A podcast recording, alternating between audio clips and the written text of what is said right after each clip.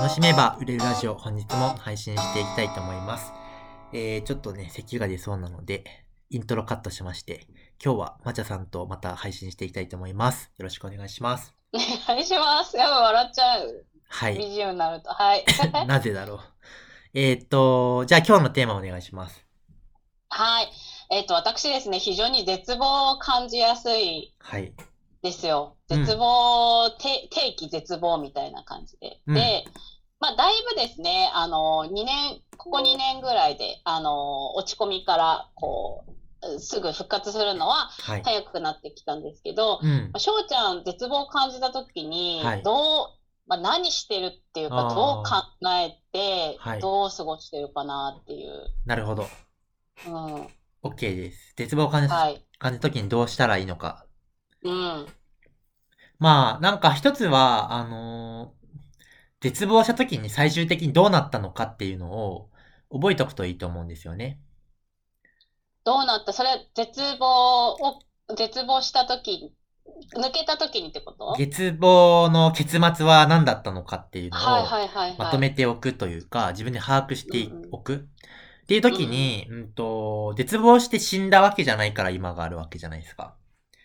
だから、まあその絶望、相変わらず絶望してるんだけど、まあこれはいつか終わるとか、過去の傾向からすると、なんかその、大体何日ぐらい経過したら元気になってるな、みたいな、その、大体の自分のパターンってあるわけじゃないですか。うんうんうんうん。なので、えーっと、それを知っておくことによって、まあ自分の中で自覚しておくと、なんかその、何ですか。まあどうせ良くなるよねって、その、どうせ絶望はしているものの、復活するよねっていうところに向けてなんか今絶望できると思うわけですよ。うんうんうんうん。なの安心して絶望するそうそうそうそうそう。なんでまあ、うーんと、まあ、明けない夜はないみたいな言葉があったりしますけど、なんかそれを自分の過去のデータベース的に、まあ、明けないことなかったなっていうことを、あの、まず知っておくうんうんうんうん。っていうところがあるのと、どうなんですかね。まあ、これもなんかその、過去絶望した時にこういうことやったら、こういう何かをやったら復活したのか、それとも、時間が必要なだけなのか、あの、その自分の傾向ってあるわけですよね。まちゃさんの場合は、何ですか？なんかその、こういう時に復活するみたいな傾向とかあるんですか？それとも時間ですか？うーん、なんだろうね。なんか、あのーなんだろう。傾向、傾向なんだろう。時間もあるかもしんないけど、うん。ああ、でもね、体の疲れは大きいかもしれない。はいはいはい。なるほど。うん。だね、うんめっちゃ寝、寝て、寝まくるみたいなるほど。寝まくると結構治る。な。うんうんうんうん。とするとまあ、寝ようっていう話になりますよね。まあうんみたいなうんうん感じで、過去自分がなぜ、えー、元気になったんだっけみたいなところを振り返ると、出てくるよねっていう話と、まあ本当に今言ってもらった通り、単純に、あの、疲れてると人ってネガティブになるんですよ。その、構造上。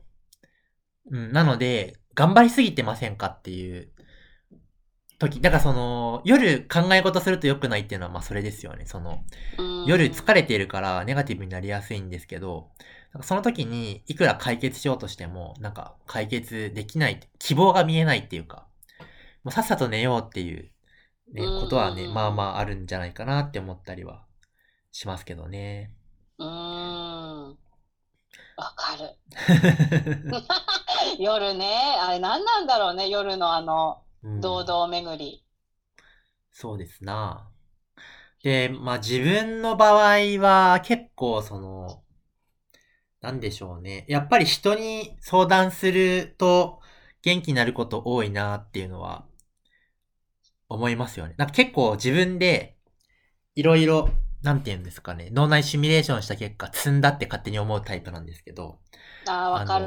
わかるうんわ。あの、積んでないんですよ。積んでない。積んでないのに、自分、自己内完結で言うともう積んでいる以外にはどうとも思えんって思うんだけど、人一人の発想なんてそんなに大きくないですからね。その、だから、まあ単純に自分、人の知恵を借りるみたいな、その相談、この人に落ち込んだらまず相談しようみたいなリストを作っといて、あの、そっから、あ、あの人にちょっと連絡してみようみたいな話聞いてもらうだけで結構なんか、自分の場合は元気になることが、まあ、多かったりしますけどね。えー、え、そういうこと知ってたんだ。え、どうなんだろうもう本当に落ち込んでる時、だからまあ、プロモーションとかで、なんかこ、うんこれからマジどうしようっていう時に、まあ、なんか前にコンサル受けてたルンさんにちょっと話聞いてくださいって言ったら、まあ話聞いてくれて、まあすごい、そこでちょっと希望を見出し、希望が見えると僕の場合は結構元気になるんだよね。まああとは、山健さんに相談して、まあプロモーションでなんかこうでこうでみたいな話をしたら、まああるよねみたいな。なんか。なんか自分もまだ、その、なんだろう、この前やったプロモーションで、なんか、なんかすっごい人が来た説明会を見てるんだけど、なんかうん。そその後のにやったプロモーションで全然、なんか希望者が全然来なくてさ、みたいな話をしてて、うんえうん。山健さんもあるんですか？みたいな話を聞くと、なんか、じゃあ、なんていうのかな、まあそういうもんだよね、みたいな気持ちになってすごい救われたりとか。で、話をしてるとまた横で別の起業家さんが落ち込んだ、過去にダメで落ち込んだ話をしたり、聞いてくれたりとかしているだけでだいぶなんか救われるというか。うんうんうん。まあなんか単純にやっぱり人に聞いてもらうことって大事だなって思ったりうんうんしますけどね。うーんいや人に頼るの大事だよね。そうですほんそうだよね。うん。そうだよね。なんか本当に一人で絶望してないで早くなんか絶望してあのどん底の底になってちょっとその回復してきた頃にやっと人に相談するのが、はいはいはい。あちょっとあれだなって思いました今。うん。うんそうですね。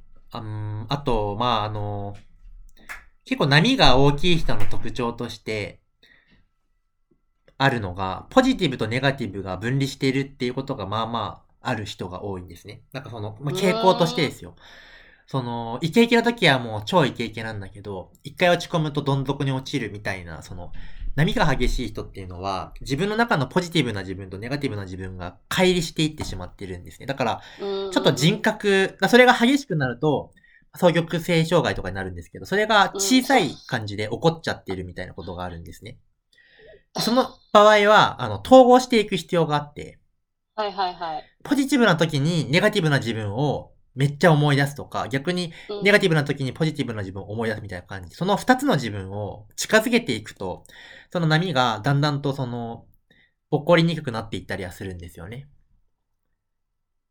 だから、なんて自分が完璧主義だったり、すごい時の自分だけが自分で、そうじゃない時の自分はクソだみたいな感じで思ってると、結構それが起こりがちなんで、まあ、クソな自分も自分だよな、というところをいかに受け入れるのかみたいな。うん、だから、最高な自分もいるけど、もう最低な自分もいるよねっていう状態になると、その波がちょっとあの減っていったりみたいなことは、まあ、ありますけどね。その、長期的に、地道に、地地道な取り組みの話ですけど。うんうんうんうん。うん。なんか、あれ、私もともと双極性障害で、はいはいはいはい。うん、そうそうそう。で、まあ、あの、それで障害者手帳2級まで行ったなるほど人間なわけなんですけれども、うんうんうん。なんか、ここやっぱ2年ぐらいで、そのダメな自分、ポンコツな自分も愛すみたいなのやってったら、そううん1回落ち込むとうん、うん。3ヶ月コースなんですよ。なるほど。3ヶ月コースで、あの、落ちてて、はあ、はあはあ、そう、あ、でも、こん、今回はもう死ぬしかねえわ、みたいな感じで、結構わりかしそういうことが11年ぐらい前は多かったんです。11年ぐらい前からうんうんうんうんうん、ついこう、4、5年ぐらい前までがなるほど。多かったんですけど、でもその、ダメな自分、ポンコツな自分も、あうん。の、可愛くないみたいなところになって、やっぱここ、ほんとここ1、2年のね、ね、ほんと2020年の翔ちゃんとの関わりからっていう変化がすごくて、そこからなんか、確かに、あの、落ち込んでも、その、ちゃんと戻ってこれ、そ、そこまであの時の衝動ってほどはなくなってきた感じしますね。うんうんうんうん。うんうんうん。そうです。まあそうそうすると、なんか、まあ、二つの自分がだんだんと重なってきてるかもしれないんで、そうすると、やっぱりだんだんとその波の大きさが薄くなってきたりとか。まあちょっと似た話で言うと、過集中な人って、なんだろうな、さっきの疲れると落ち込むみたいなやつと同じなんですけど、頑張るときに猛ダッシュして頑張っちゃう人って、あのーその後疲れ、肉体的疲れとか精神的疲れによってネガティブに陥りそのまま沈むみたいなのもあるんで、そっちで言うと、そっちで言うと、イケイケな時に、えー、アクセルを最後まで踏まないっていうのは結構大事で、余力を残して休むとか、一日何時間まで働くとかっていうのを決めることによって、トータルで言うとバランスよく進めるってことが逆にあるんですね。私ね、過集中なんだよね。なるほど、なるほど。そう、やばい、やばいの、はは本当にやばいの。やばい過集中で、はいはい。一気にその、もう本当一気に、そう、まあまあ前だったら、あの、エンジニアとしてプログラム書いてたんですけど、プログラムバーって書けるみたいな、うん。あの、その今回のね、メイシーの構築も、なんか異常な速度で、あの、構築を進めたとか、はいはいはい。ちちょっと異常な集中、でもちょっと、はい、わかりました。確かにあります。確かに、だからその時に、ちょっとその、これまで、なんか、もっと行きたいんだけど、行きたい時に、あえて力をセーブするみたいなものをちょっと意識してもらえると、もしかしたら、そういう面からも波が収まってくるかもしれません。へえ、すごいね。そう、あるあるある。うんあるある。過集中で一気に、一気にやっちゃう。もうだん、旦那にもさ、今日ちょっと集中したいから、あと全部よろしくって言って、はあはあ、なるほど。そのまま、ピューここら辺の話は、あの、心の疲れを取る技術っていう本に書いてあって、はい。うん、なんかその、人間の疲れがどのように人間の行動と精神に影響するのかっていう本なんですけど、うんうんうん。私、確かそれ買った気がする。翔ちゃんがはいはいはい。買ってて、あ、これ私に必要そうと思って買った気がする。そうですあ、ね。買ってるわ。買ってる。ちょっと待って。これだよね。あの、下園聡太さんの。そうそうそう、そうですそうです。あ買ってるわ。これ買わなきゃと思って買ったんだよね。なるほどね。なるほどわかった。読みます。はい。